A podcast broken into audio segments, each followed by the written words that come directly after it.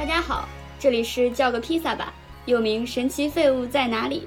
我是在知识的深水区溺水的可达鸭，我是在知识的深水区扑通的鲤鱼王。如果我要仙女棒，变大变小变漂亮。呃，这一期呢，我们一反常态，我们立志要做一期有用节目。我觉得我们可能不会有比这一期更有用的节目了。然后为此，我们请来了三位嘉宾。然后现在让大家一一来跟大家做一下自我介绍吧。大家好，我是本期的直女代表，用心感受小星星。好，欢迎。下一位是我们的基佬代表。大家好，我是刚在豆瓣被叫了老公的小轩轩，这次来代表全体基佬。接下来是我们的双性恋代表。各位同学好，我是没有什么知识，而且很容易暴走的林老师。欢迎。听到老师的声音，禁不住就肃然起敬。是我人都坐直了，你知道吗？我也是。啊，我们今天的这个主题呢，真的是非常的激动人心啊！如果听过我们上一期的节目，应该已经预知到了一些什么不太对劲的东西。哎，我插播一句，我们上期节目到今天为止累计收听量二十，好。已经很不错了。我们一开始做节目的时候，以为我们那个收听量大概只能维持在个位数左右。对，没想到还有一期的那个收听量超过了一百，这个不禁要感谢我们的小轩轩不遗余力的在豆瓣上为我们做宣传。是的，是的。哪一期啊？是一百？呃，天生我才没有用。对啊，那就是我最喜欢的那一期。对，果然。所以我们不遗余力的把 小轩轩拉上了我们这条破船。我们为什么要录今天这一期节目呢？是因为我们之前看到一个非常可笑但是真实的事情，就是在韩国有两条广告，其中有一条呢是一个女团做的广告，然后另一条呢是呃一个也是一个韩国女女演员做的广告。女团做的那个广告呢，他们是呃是一个面包条的广告。其中呢，有一张宣传照是有一个女生，她拿拇指和食指，呃，捏住了面包条，然后引起了韩国男性的极大的反对。他们认为那个姿势是在嘲笑他们的鸡鸡太小，并且呢，因为他们的反对，呃，这个广告被撤了。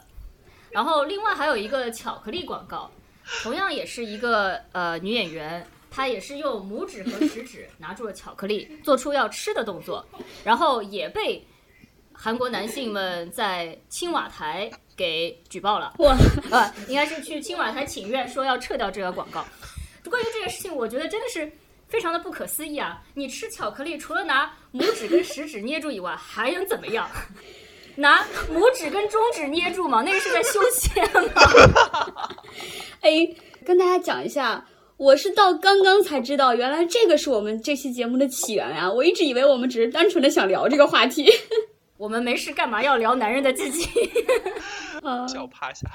由此呢，就是我们通过这些男人们对于大小的迷思来聊一下这个东西的大小，呃，硬度、时长到底重不重要？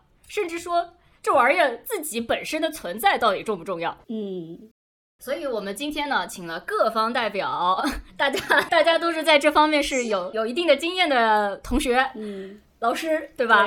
呃，因为这件事情呢，真的非常的迷思。我有一个有一个女生的朋友，她在法国交往了一个交往了两个法国男友，同一时吗？同时。好的。那这个问题很关键，一定要问出来。他在呃，他在回国的时候就约了一下。然后那些男生知道他交往的法国男友以后，都会问说啊，那法国人是不是很大？然后就，然后就马上就会问自己说，呃，但是我没有那么大。然后，呃，但是，对，然后就是就是一下子就已经服软的那种感觉，就一下子就觉得说啊，那个我可能没有那么大。但是，呃，我那个朋友就说，他说其实这个也没有什么关系，呃，因为他当时呢在。呃，在国内也是约了两个男生，同时吗？不是同时。他说其中有一个呢，他觉得还蛮好的，就是这个跟大不大没有关系，那个人也是很用心、很有技术，所以他觉得有爽到，所以就是他他都会跟那些男生说：“哎呀，你没有关系啊，你不要在意，就是外国人是不是大这件事情。首先，外国人也不一定大；其次是大也没有什么用。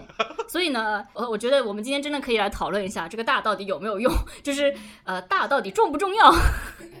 那我们先来听一下侄女的体验，可以侄女请说一下这个东西到底重不重要？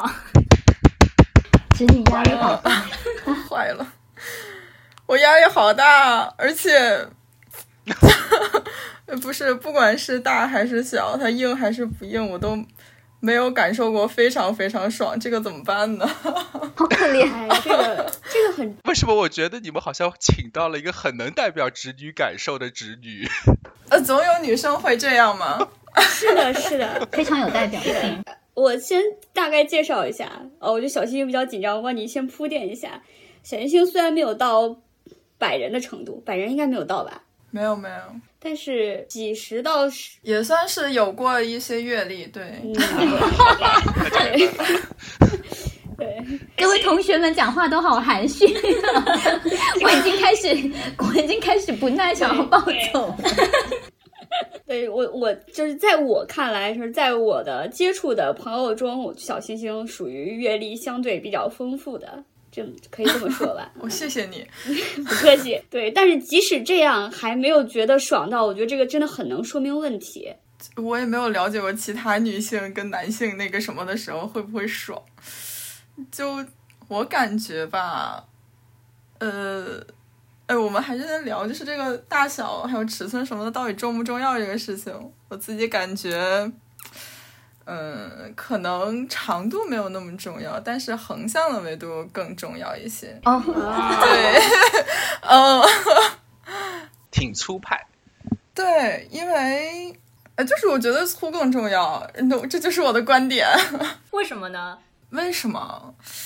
因为你长到一定程度吧，就没有感受了。其实，就是你只要是一个正常范围内就可以，你你再长反而会有一些不太好的感受，因为你你里面的长度也就那么长，对。只是说女生里面的长度也就是那么长。对，没错，没错。然后如果是横向维度比较大的话，就是我觉得对于神经的刺激还是有一些的。但是这个的前提是在软硬这个维度，就是前提是硬起来之后再说长和粗的关系吧。哦，对对对，没错没错。哦，但是它是成比例的。这里有一个非常好笑的，就然后就比较粗鄙了，我跟大家就详细说一下。哎呀，我们就要听这个，来吧。啊，行。呃，就是他来了以后，然后我们就准备开始嘛，然后呃。就是发现整了两下以后，感觉不太行，然后老掉出去。然后他还说什么：“哎呀，这个可能是呃套到尺寸买小了之类的。”哎呀，我低下头一瞅，我差点没瞅见。然后所以就对，然后我觉得这个是这个是我我我我遇到过尺寸最不行的，但是我还是把这个事儿干完了，因为就是我我是个有责任感的人，要有 对，任重道我远。们能不能直观一点？就是大概是就拿个什么参照物，我们来比一下呢？就是大概就是，哎，你们吃过那个那个特别甜的那个一个方块的威化吗？俄罗斯那个威化，对，一个方块的，对，它就是。不要告诉我是一个方块那么大。不不不，它就是那个方块砍半，但是长度是一样的。哦，对，哦，我其实没有吃。好的好的。那我给你们普及一个小知识，关于避孕套的，我不知道你们知，很多女生不知道。呃，套套它所谓大小，只是跟粗有关，跟长是没不太有关系的。就是套套的，你们知道套套的长。是可以伸进去一只手臂的，所以长是没有什么关系的。就它为什么会有各种型号，是因为套套要套在那个阴茎根部，这样才能防止这个这个东西出去。所以它要把它是有个松，就是个紧的东西的。然后就是我我是真的是遇到过一次就套太小的情况，是我在外面拿那种免费套，然后真的就是约炮的时候。只剩那两个免费套了，然后我们俩都戴不上去，就是你不能崩，因为你崩开了，它那就松了，你就你这个套子就白，你这个套就白戴了。所以呃，所以所谓套买小了，你还能戴上去，还能在开始做爱，这是一件非常不负责任的事情。因为你你你套买小了，你就是你你进去就是把它撑坏了，撑坏了这个套就不能用了，懂我意思吗？哦，感感谢男生给我们知识这样的点知识。感谢分享。学到了一个无用知识，对于我来说，好的，对，很有用，但是不知道怎么用。对，不知道什么时候才能用得上呢？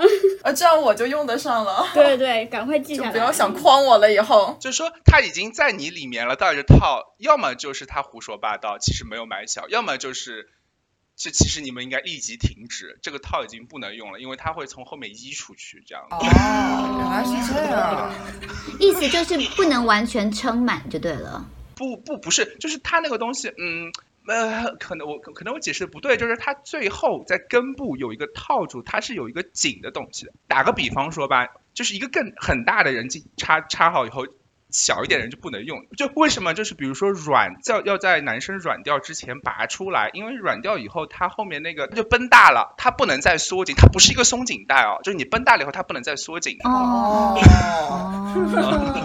因为我我遇到那一次就是真的太太太小了，以后我们俩就我们俩就用力劲了一下，结果那个他那个后面就就软，就是那个开掉了，然后就就绷不紧了，然后就反正体感反正反正就就这种这种，但其实基本上不太会有小这回事情的。嗯，了解。那我有一件事情很好奇，这个硬有一个程度吗？就是它还分三六九等的硬吗？啊，我觉得分吧，但是我我碰到的大部分的人还是比较硬的，就是第一次的时候，然后如果马上接下来要开始第二次的话，就会没有那么容易硬，或者是硬度没有那么够。我觉得，就比如说，如果第一次像一个甘蔗一样的话，第二次可能像一个香蕉了。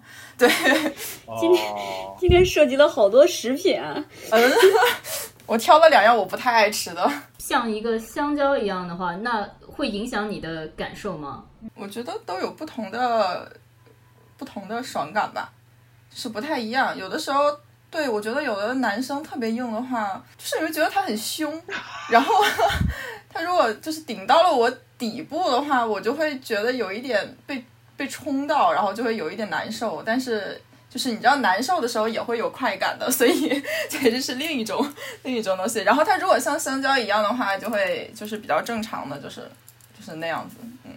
印度其实我觉得，嗯，对基佬比较重要一点啊。我我我大概想到，可能侄女不是很在乎印度了。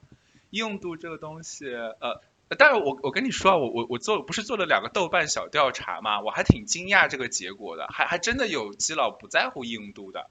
我我以以前一直以为基佬应该是很在乎印度的，我发现其实是有人不在乎的，所以我这个可能说出来就不能涵盖所有基佬。但我的观感就是，硬度对我来说非常非常重要。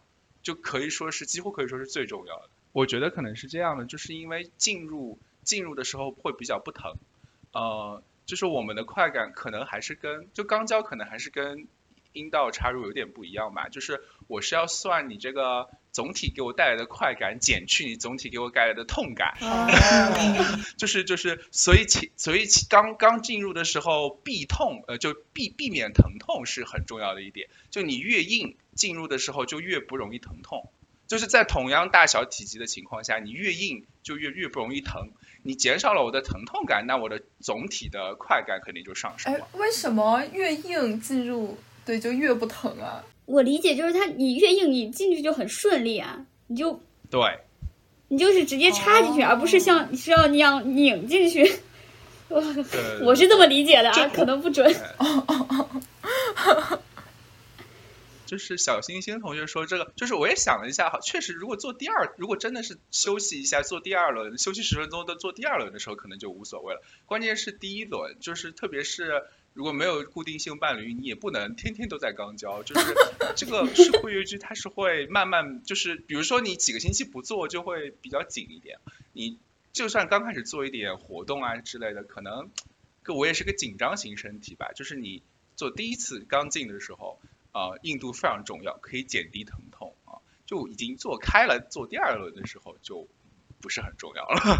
做开了，嗯，哦，那我可以问一个问题吗？请林老师，请说。我一向的理解是，除了这个硬度之外呢，呃，进去的时候会不会痛，会不舒服？在女生来说的话，跟呃，就是那个润滑度也是有关的嘛。那在男生的话也是这个样子嘛？如果说呃里面已经充分的润滑了，那是不是呃其实它硬不硬不一定有直接的关系呢？对你，我觉得你说这个有道理。我觉得那些不在乎硬度的呃男生，可能就是因为可能就就我觉得这个个体差异比较大。就是我是属于那种，我以前一直以为自己是个奇葩，后来我发现有人跟我是一样的，就是我不管你给我用了多少润滑，不管你给我用了什么东西扩大，呃，就是我到后面都会疼。就是我我觉得这是件很奇怪的事情，可能是心理原因，可能是我身体不够放松。就呃呃，除了可除了有一点，就呃除了真的是非常小的以外，就是你基本上正常大小，我刚开始都会多多少少有一点疼痛感。这个个人个体差异比较大，我觉得。持久的硬也很重要一点，就是说，像我们，就是我跟跟我一样体质的人交流过这件事情，就是说，大家就会说静的要慢一点，要温柔一点，对吧？然后这样会比较不疼。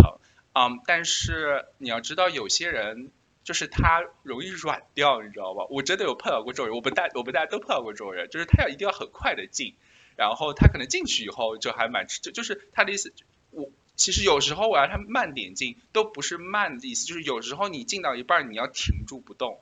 就为什么我那些能够硬住，并且硬能很能硬很久、很持久的那些，我特别喜欢。就是说，有时候你进的时候可能没完全进去，我会让你停住。这时候你真的要停，而且要停个四五秒之类的，我才会会让你继续进。这种就是最棒的，就是他能停住还不软。呃，我我就遇到过那种人，他说我不能停，他说我停了我就要软了。我我要发问了。你说的持久是大概要多久？持久，这可能我们说的持久不是同样的事情啊。就是你可能问的是进去以后抽插的持久，我说的是那种你在进入过程中，有的人他就必须要一气呵成的进去，不然他就会软掉。然后我说的是那种，就是我说的持久是指你硬了以后，你可以不需要。呃，一气呵成的进去，你也可以不需要一直有人刺激你，你就可以一直硬着。这种对于做零的男生来说是非常好的，因为有时候我需要你停住不动。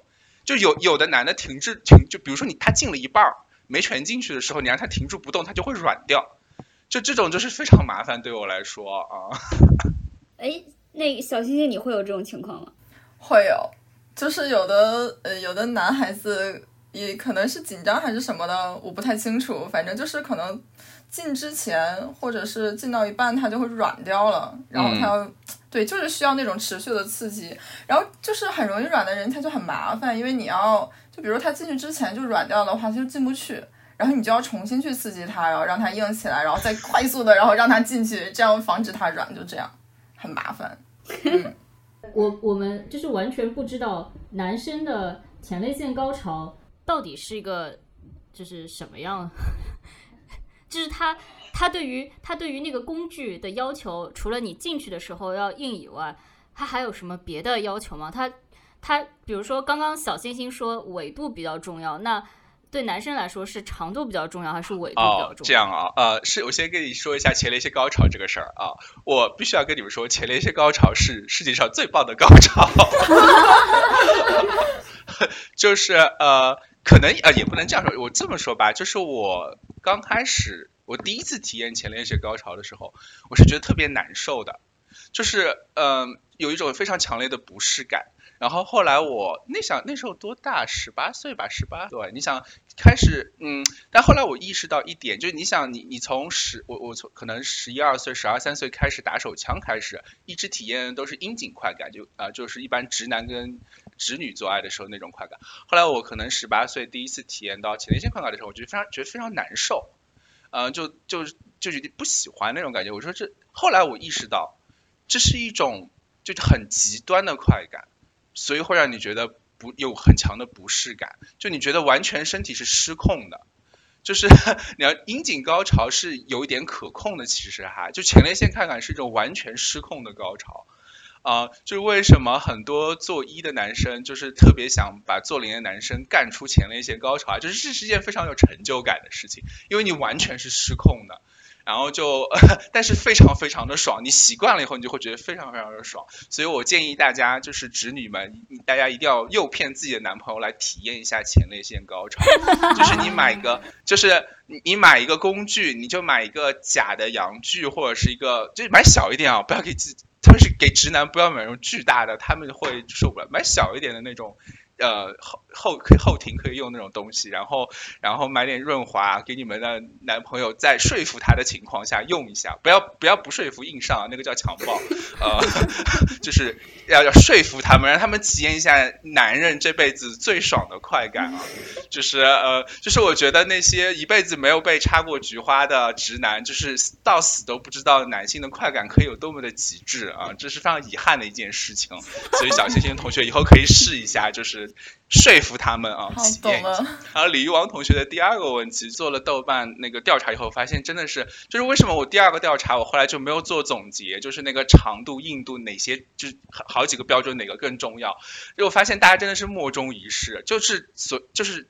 基佬都不能达到一致，呃，达成一致。后来我就发现，可能还是个体差异非常大。就我觉得，呃，最大的忠告就是说，还是要理解自己的性伴侣，他他喜欢什么。就对于我而言，我是我是跟，就是我做零的时候，就别人插我的时候，我跟小星星同学是正好相反的。我喜欢他细一点、长一点，嗯，直一点，曲度不要太夸张，最好直，就是。因为我是还是要降低疼痛，从从降低疼痛的角度考虑，就是太粗了就会比较疼，就你刚进的时候就会太疼啊。我最惨的一次是有一个大叔，我真是气死了，就是他本来就又粗又大，然后他还在那个龟头上做了一个穿刺，而且就是人家人家一般做穿刺。人家一般做穿刺是做那个阿尔伯特王子嘛，就是做那种一个圈，就是这种纵向的。他做了个横向的穿刺，就是把龟头的宽度又给撑大，就又又给扩展了。而且那个你想穿刺是金属，我很就你投进的时候就就已经这么粗了。然后就是每次跟他做，我都就是就心里就他我非常喜欢他，因为长得特别帅，而且就是身材巨好无比。然后但是每次跟他做的时候，我。但是每次跟他做的时候，我都特别害怕，就是就是因为进的时候就太疼。你想一个金属头，然后还是又就是宽度特别大，就特别粗，就是进的时候就特别疼。可是即便这样，你还跟他做了很多次。是的，嗯，是的，就是这个大叔到底有多帅啊？但他后续也比较好了，就哦，他也是一个不能停，就是这个，但是做的特别痛苦，就是他就是做到一。插到一半插，它会软的那，就是如果我不让它接着插，它会软的那种。但是它后续很好，就是它后续比较持久，而且各种前戏也特别好。就是后续你那个疼劲儿缓过来了以后就会很爽。嗯，就是，但是每次就是进之前都会特别恐惧嘛。对啊，还遇到过在一个嗯。在柏林约过一个意大利男生，他是属于细长型的，然后我就特别喜欢，就是我可以把疼痛降低到最最低。啊，还有我要说直这个事儿啊，直这个事儿有有很多人跟我说直是负分，因为他们是喜欢有一点弧曲度的弧度的。我觉得我不知道女生的阴道是怎样的，我觉得男生这个关键看你会不会用。我后来反反省了一下，我喜欢直，可能是因为大多数做医的男生还是不会使用自己的弧度，就是说弧度这事情你要会用。就直的好处就在于我来控制，就是我一般喜欢进入的时候我在上，他在下，这样我可以控制速度和角度。就如果你直了，那我可以控制进入角度，就我可以让自己减低疼痛。呃，如果你有弧度的话，我是不知道怎么控制的，得你来琢磨。但但我觉得很多做医的男生就像直男一样，从来没有琢磨过这件事情，所以就会弄人很疼。所以我就就这件事情很有付费，你知道吗？就是啊，我还要说一件事，就弧度就弧度这个问题，就是你如果是上翘或者下翘，我觉得可能你可以研究一下怎么怎么怎么用啊这个事儿。但如果你是左弯或者右弯的话，就就比较，我我就在想，你真的要好好研究一下，因为左弯右弯，因因为你们知道为什么？因为弯本来就是又扩大了它的这个进入时候的这个粗度，就可能扩大到了一个无以复加的地步，所以就会很疼。所以你就有弧度的男生，你们一定，特别是呃基佬做一的。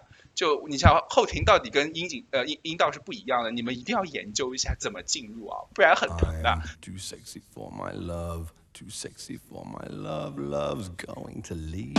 hurts.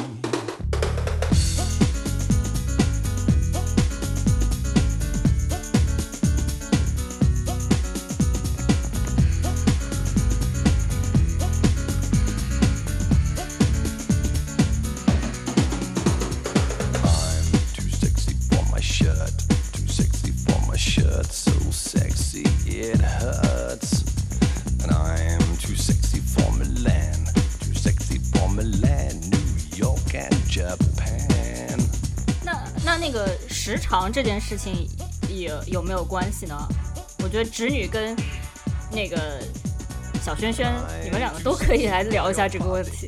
但是又没有什么好说的，我觉得持久这个事情，你只要不是太离谱，太离谱的意思是太长或过短都会很离谱。就是你你我我遇到过一个男生，然后就是很快吧，大概多长时间？两三分钟，就是几两三分钟可能都不到，就是几下就结束了。你你是说从脱衣服到结束两三分钟吗？哦，是的，是的，没错。哇，但是它有很多其他的方法去补足这个时间嘛。然后还有过长的，我碰到过，就是他可能就是第二轮的时候，他做了有我我一个小时没有，但可能四十分钟绝对有了。就我当时真的很痛苦，我就觉得我在那儿做有氧呢，就好累啊，就赶紧放过我，我现在就想走人，就这种感觉。所以我觉得可能还是一个适中的时间比较好吧，比较合适。对，那你觉得适中是多久呢？我比较喜欢大概二十分钟左右吧，就还是我觉得还是要求比较久的，但是二十分钟我比较舒服。那林老师觉得你什么时间合适？什么时间合适啊？林老师可能先要再解决一个问题，就是有没有重不重要？那我们要不现在就聊一下女性高潮的问题？有请林老师。哦，好，这件事情呢，它其实深深的困扰我将近了大半辈子。因为呢，我可以很诚实的说，我人生的前半辈子呢，都一直非常孤独的在摸索到底什么叫做高潮，以及坊间传闻的所谓呃阴蒂高潮跟阴道高潮之间的差别。然后呃，大多数的时候就呃，我花了很多时间都一直在想到底是不是我个人有问题。为什么没有人好好的来替我解答这件事情？呃，然后如果你上网去搜寻的话呢，你一般可以看到非常多呃信口开河的话语，可是呢看不到可以解决我个人问题的答案。所以我要先说的是，呃，这件事情其实困扰了我蛮久。呃，那当然呢，毕竟人生也过了大半辈子了，所以 从我呃个人主观的。经验来看的话呢，我后来呃，目前啦，我不敢说这是你知道人生最终的解答，毕竟我认为人生、嗯、还是呃很长的，我可能还有很多东西可以去 explore。但是以目前的呃人生活到这个岁数来说呢，以主观呃来看的话呢，我觉得呃这个解答是呃所谓的。呃，阴蒂高潮跟阴道高潮这两个之间的差别呢，其实是无稽之谈。所有的人都除了小轩轩，我们今天都是无稽之谈。哎，对对对对对对对，那这个就是纯粹代表我个人主观的看法。呃，我想要表达的就是说，一般人会说啊，什么有阴蒂高潮就是比较怎么样，然后阴道高潮就是比较怎么样，或者是说阴道高潮才是真的高潮，然后阴蒂高潮呢其实是比较出街的。那呃，我。我为什么听到很多就是很奇怪的声音？因为林老师，我我很奇怪，因为我是我是听说阴阴蒂高潮才是比较容易，阴蒂才是比较容易让我是听说的，阴蒂才是比较容易让女生产生高潮的地方，那才是这真正有高潮的地方。为什么我听到的跟是你相反的？对，是是哦，是的，我听到的是对的吗？啊、你你听到的是对的。那我今天想要就是从我个人主观呃的看法来澄清，我不能为就是广大的女性呢澄清，但是我可以为我个人澄清。我为我个人澄清的事情就是，呃，我不认为有真正的阴道高潮这件事情。我认为呢，所有的高潮全部都是阴蒂高潮。那我们所误以为的阴道高潮呢，其实只是阴蒂高潮的延伸再延伸，或者说阴道高潮其实最终服务的是阴蒂高潮。林老师，请解释一下解下，释一下，展开讲讲是啊。是啊是啊，展开讲讲。小轩轩对这个事情莫名的很好奇，热情很高。对我很激动？快点给小星星讲一下，小小星星以后可能可以体验到那个。对，其实我也很好奇，就是小星星的想法是什么？我们林老师先说，然后我跟你讨论一下。嗯，但我我也不过就是信口开河而已。嗯，我不知道哎、我觉得从我自己理解的话，因为毕竟那个女性的所有男生女生的生殖器官其实都是呃一气呵成连在一起的嘛，它并不是说哦今天呃阴蒂它是单独。的一个器官，然后阴道是一个单独的器官，它其实最终都是靠什么东西在呃连接在一起的？靠神经系统。对，靠神经。那你就说到重点了，靠神经系统以及非常复杂的盆底肌 在做连接的。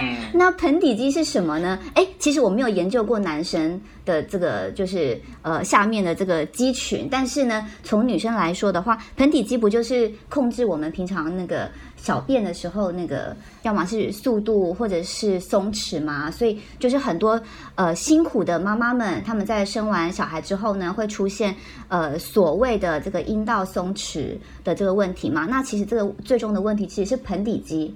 的问题。林老师不愧是老师，已经进入了一个妇产科，哦我会不会跳跳太快医疗环节 对，所以呢，其实呃，当我们就是把女性的呃性器官或生殖器呢，不要从就是阴道或阴蒂来做区分，或者是来讨论，而是从盆底肌的观点来切入的话呢，那我们就会发现，其实不管是阴蒂或阴道，它其实都是由盆底肌在做连接的。那就是在高潮的时候呢，其实最重要的是盆底肌会出现。呃，按理说会出现不由自主跟有规律的收缩或者是痉挛嘛。那你在做这个肌肉的痉挛跟收缩的时候，那其实你会牵连到的是呃方方面面、里里外外，对不对？从头到尾，呃，上下左右，按理说应该是这个样子。是吧？所以我自己个人的理解是，当你出现所谓一般坊间所谓的最终的呃，或者是错，实际上是错误的阴道高潮的时候呢，在我个人的感受而言呢，它其实呃，服务到我的是阴道的高潮，它是帮助了我的阴蒂从阴道的内面呢去刺激了阴蒂。对，林老师的意思就是。呃，阴蒂是在外侧，然后阴道是从内侧，他们其实最终汇集于当中其。实最终就是汇集到阴蒂就对了。对，那所以所以也就会出现，比如说很多大部分的女性呢，呃呃，for all kinds of reasons，呃，在跟男性进行呃性爱或者是性行为的时候呢，呃，可能出于各种外部或者是内部的原因，没有办法得到快感。可是女性在就是自慰的时候呢，因为我们可以非常集中的精神，而且没有任何外力的阻挠，然后来服务我们自己的阴蒂。那这个时候呢，我们就是透过阴蒂的外部，或者是上部，或者是外面的周围来呃服务到我们想要的快感。那所谓的阴道的话呢，其实就是从阴蒂的内部内面。那之所以很多人会说啊，为什么阴道高潮比较困难？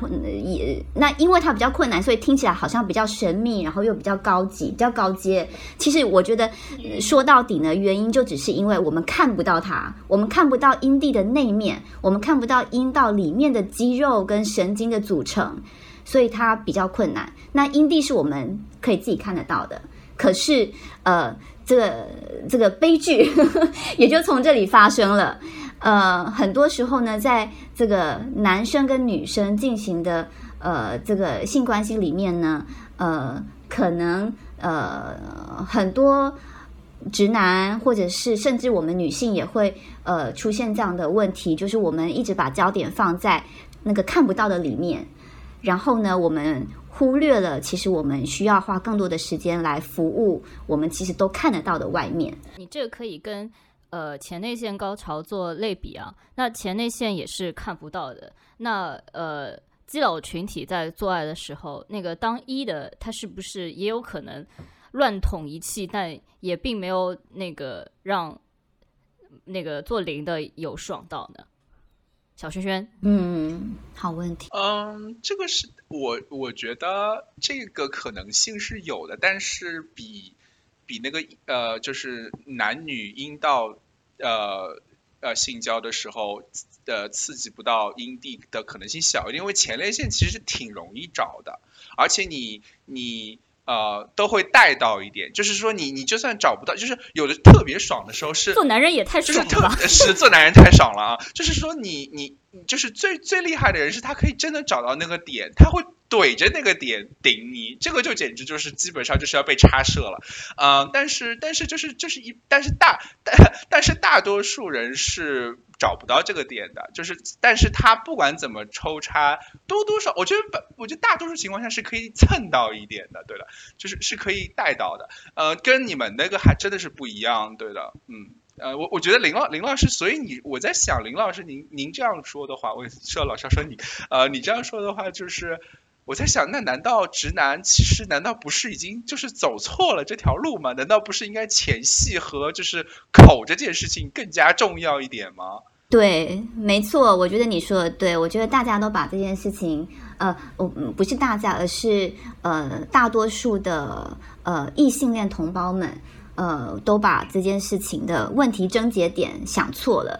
那所以，我一开始就是收到这个话题的这个呃呃这个标题的时候，这个大小重不重要，硬度呃重不重要，时长重不重要？我看这个大纲的时候呢，我心里面只冒出了呃一句话，就是这是一个伪命题。掷地有声。林老师一旦说话，我们都没人敢说话。但是小轩轩直接问林老师：“那您 我仍然是信口开河，但是毕竟我没有办法替别人负责，但是我可以为我人生的高潮负责。对，那我可以很负责任的说，我人生的高潮，如果呃如果有十次的话，那么可能八次或者九次。呃，或者是九点五次，因为我的记忆力实在是不太好。但是这里面十次里面呢，有八九次全部都是在呃呃呃跟小鸡鸡呃存不存在这件事情完全无关的状态之下 发生的。对我们今天的我们今天之所以会把那个有没有重不重要放进来，就是想要看小星星跟林老师之间的这个对话。对，有没有有没有重不重要，其实都已经跟性取向没有关系了。就是你你可以自己自己做，对吧？DIY DIY 也是没有的，对吧？现在时间是不是可以留给小星星提问了？我我我我没有什么问题，我觉得说的特别对。呃，这个事儿，嗯，哎，是不是是不是对你产生了冲击？因为来之前我问你的时候，你的第一反应就是你觉得有没有肯定还是很重要的。哦，对，是很重要的。嗯，哦那现在你觉得呢？哦，我觉得对于高潮来说，这个事儿其实不太重要。对，就是因为我我的高潮都是我单都是单人节目，就是都是我自己带来的。对 对对，啊，太惨了，太惨了。但是如果是就是，但是就是跟跟人一起做这个事情，我觉得主要是做个互动吧。就像是你玩游戏，有的时候单人喜喜欢单人玩，但是有的时候也喜欢跟大家一起玩吗？是这样的，会有不同的感受。嗯这个事情我一定要插个嘴，我一定要插个嘴，我有点我有点不那个了。同学们，难道做爱不高潮也可以吗？难道做爱不是 不是为了要高潮吗？啊，这个这个这个，我觉得就要进入我们下一个题目了。就是我我觉得说，人身上是有很多的敏感点的。它首先你你的高潮，呃，不一定是性器的高潮。第二是。呃，人跟人之间的性关系，它可以有很多种形式。就比如说，呃，你跟这个人上床，他是你的炮友，但是你跟炮友上床和跟男朋友上床，以及你自己 DIY 这三种是不同形式的性爱。那在对于不同形式的性爱里面，其实有呃最重要的东西可能是不一样的。比如说你找炮友，你可能呃大多数人首先想到的就是要要爽，对吧？就是你性器的爽。但是也有些人他找炮友，他只是呃想要跟人有一个交流，就是他他可能对于这个是不是最终要爽这件事情可以不爽。然后如果是男朋友。他别的东西都很好，你可以从当中感受到一种爱。那有些人可能对他来说没有高潮也可以，就是这个这个什么东西最重要？其实我觉得跟性爱的关系是什么也有关系。那小星星同学，所以你是这样吗？啊，我是哪样？就是如果真的是单说高潮的话，呃，嗯就是肯定还是自己来比较好，而且比较易得，还方便。那我想问是，你为什么要约炮？哦，就是还是主要是一个交互关系，就 是就是我觉得是一种心理上的，也不是情感，就是我身上需要这个东西，所以我就要去找个人来把它完成。心理上的需求。对，没错林。老师在做笔记了吧？感觉这个 林老师已经写满页纸了。两个人做跟一个人做肯定是，就不管从流程上还是感受上，一定是不一样的。所以我还是需要一部分这样的东西。嗯，就你可以理解成自己做的话比较干，两个人做的话就比较花哨一些。呃 是这样。其实我非常同意那个小星星说的，因为呃，不管是约炮呀，或者是跟有固定的伴侣在一起，当然呃，心理上会比较湿，然后会比较温暖，呃，但是对于像我这样一个非常内向，然后喜欢独处的人来说呢，其实呃，有另外一个人呢跟我互动这件事情，其实是也很容易造成焦虑跟。呃，压力的一件事情，是的。而且我觉得其实很累，因为毕竟林老师年纪有点大，实在不能负荷 太长时间的运动，然后就是要流的满身大汗这件事情，其实让我很容易不耐。怎么还没好？结束了没有？对，就是到底要弄到什么时候？到底要怎样？对，而且为什么一直浪费时间在那边 捅来捅去？我的高潮到底在哪里？对啊，因为如果这件事情如果是我一个人单独完成的话呢，我可以自己呃随心所欲的掌握呃力度。呃，跟节奏感，然后可以在我想要的时间内呢，大部分时候可以在我想要的时间内结束。虽然有的时候也会有一些意外，可能会时间会拖长，或者是突如其来的，哎，怎么就结束了？但是毕竟，呃，大部分时候是我可以掌握的，所以我想要休息的时候呢，我就可以休息了。但是 有有些事情你两一个人完成不了呀，比如说 S M 这件事情，我没有另一个我就完成不了。哦，对，所以你就需要旗鼓相其实也当的对手可。以，哦，其实要看你要干什么。我其实一直有个想法，就是说，呃，很多人呃约炮，约炮就是打炮打个氛围，氛围炮，就气氛组，就是它它不是一个就是真的为了高潮，因为呃，其实高潮这件事情是要配合的。不管是在上面那个人还是在下面那个人，其实做下面那个人也是很辛苦的。你不是躺着他就能找到，对吧？就是大家要有一个 communication，然后呢，同时下面的人自己也要去，自己也要去找那个那个那个快感的地方，自己也要去 explore 自己，然后你也要教那个上面人如何帮他找到，就是下面那个人他自己的一个一个敏感的地方。那呃，所以大多数情况，如果你是第一次见面，呃，或者是第一次打炮，十有八九是不顺利的，因为大家对于对方的身体其实相互就是相互对对方身体都是不了解的。我我不知道男生跟男生怎样啊。如果说真的按照小轩轩讲的，其实前列腺还是比较容易蹭到的话，那可能男生会好一点。可是男生跟女生真的是有点难啊。所以就是很多情况，我觉得就是约炮约的是那个感觉。就是那个呃，就是打炮打个氛围，打的好像是打心理战，对，感觉好像大家就是很嗨，然后呃，一种就是一个人作为一个人存在的一种证明。我我我真的觉得，就是有如果有一个人他他的生活非常的非常的压抑，非常的就是不顺，这个时候如果让他出去，能够。呃，比如他他他当然不是就是一直都是约炮人啊，他可能平时都是不是那样的人，然后这个时候他出去，然后有一个非常呃，长相非常靓丽的人跟愿意跟他去打一炮，对于他这个人自己的自信心和他自己心理上的一种呃呃一种对于自己还存在、自己呃自己还活着，就是这种感觉，可能也是会有很大的帮助的。哎呀，说的就是我啦。小星星他讲说，呃，是一种心理上的安慰。其实，呃，的确这个东西打就是约炮，可能就是约个氛围啊。嗯，哦，我我李玉王，我跟你说，我先说一点，你犯了一个小小的、小小小小的错误，就是高潮和性爱，它不只是只有，就是就是不是说阴蒂高潮你就只有刺激阴蒂这件事情，或者前列腺，就是其那不然的话，我自慰跟做爱有什么区别呢？它是一套东西，就是虽然说可能前列腺和阴蒂是一两个关键部位，但是其他地方也是，就是做爱的时候其他地方也是重要。它是一个，就像你说的，是一个整个过程。我的意思就是，呃，而且人身上还有很多其他的刺激点不一定只有那个性器的这个存在的高潮，它才能够让人爽到，对是吧？看到小星星同学，我要跟小星星同学聊一下。哦我其实挺能挺能理挺能理解小星星同学。我后来想了一下，我可能介介于小星星和林老师之间，就是呃呃，小星星同学说那个他要交互的那种东西啊，我忽然想到啊，我 S M 等一会儿再说啊。后实际上我就想到一个，就是肌肤接触，就身体接触是非常重要的。就是我是一个。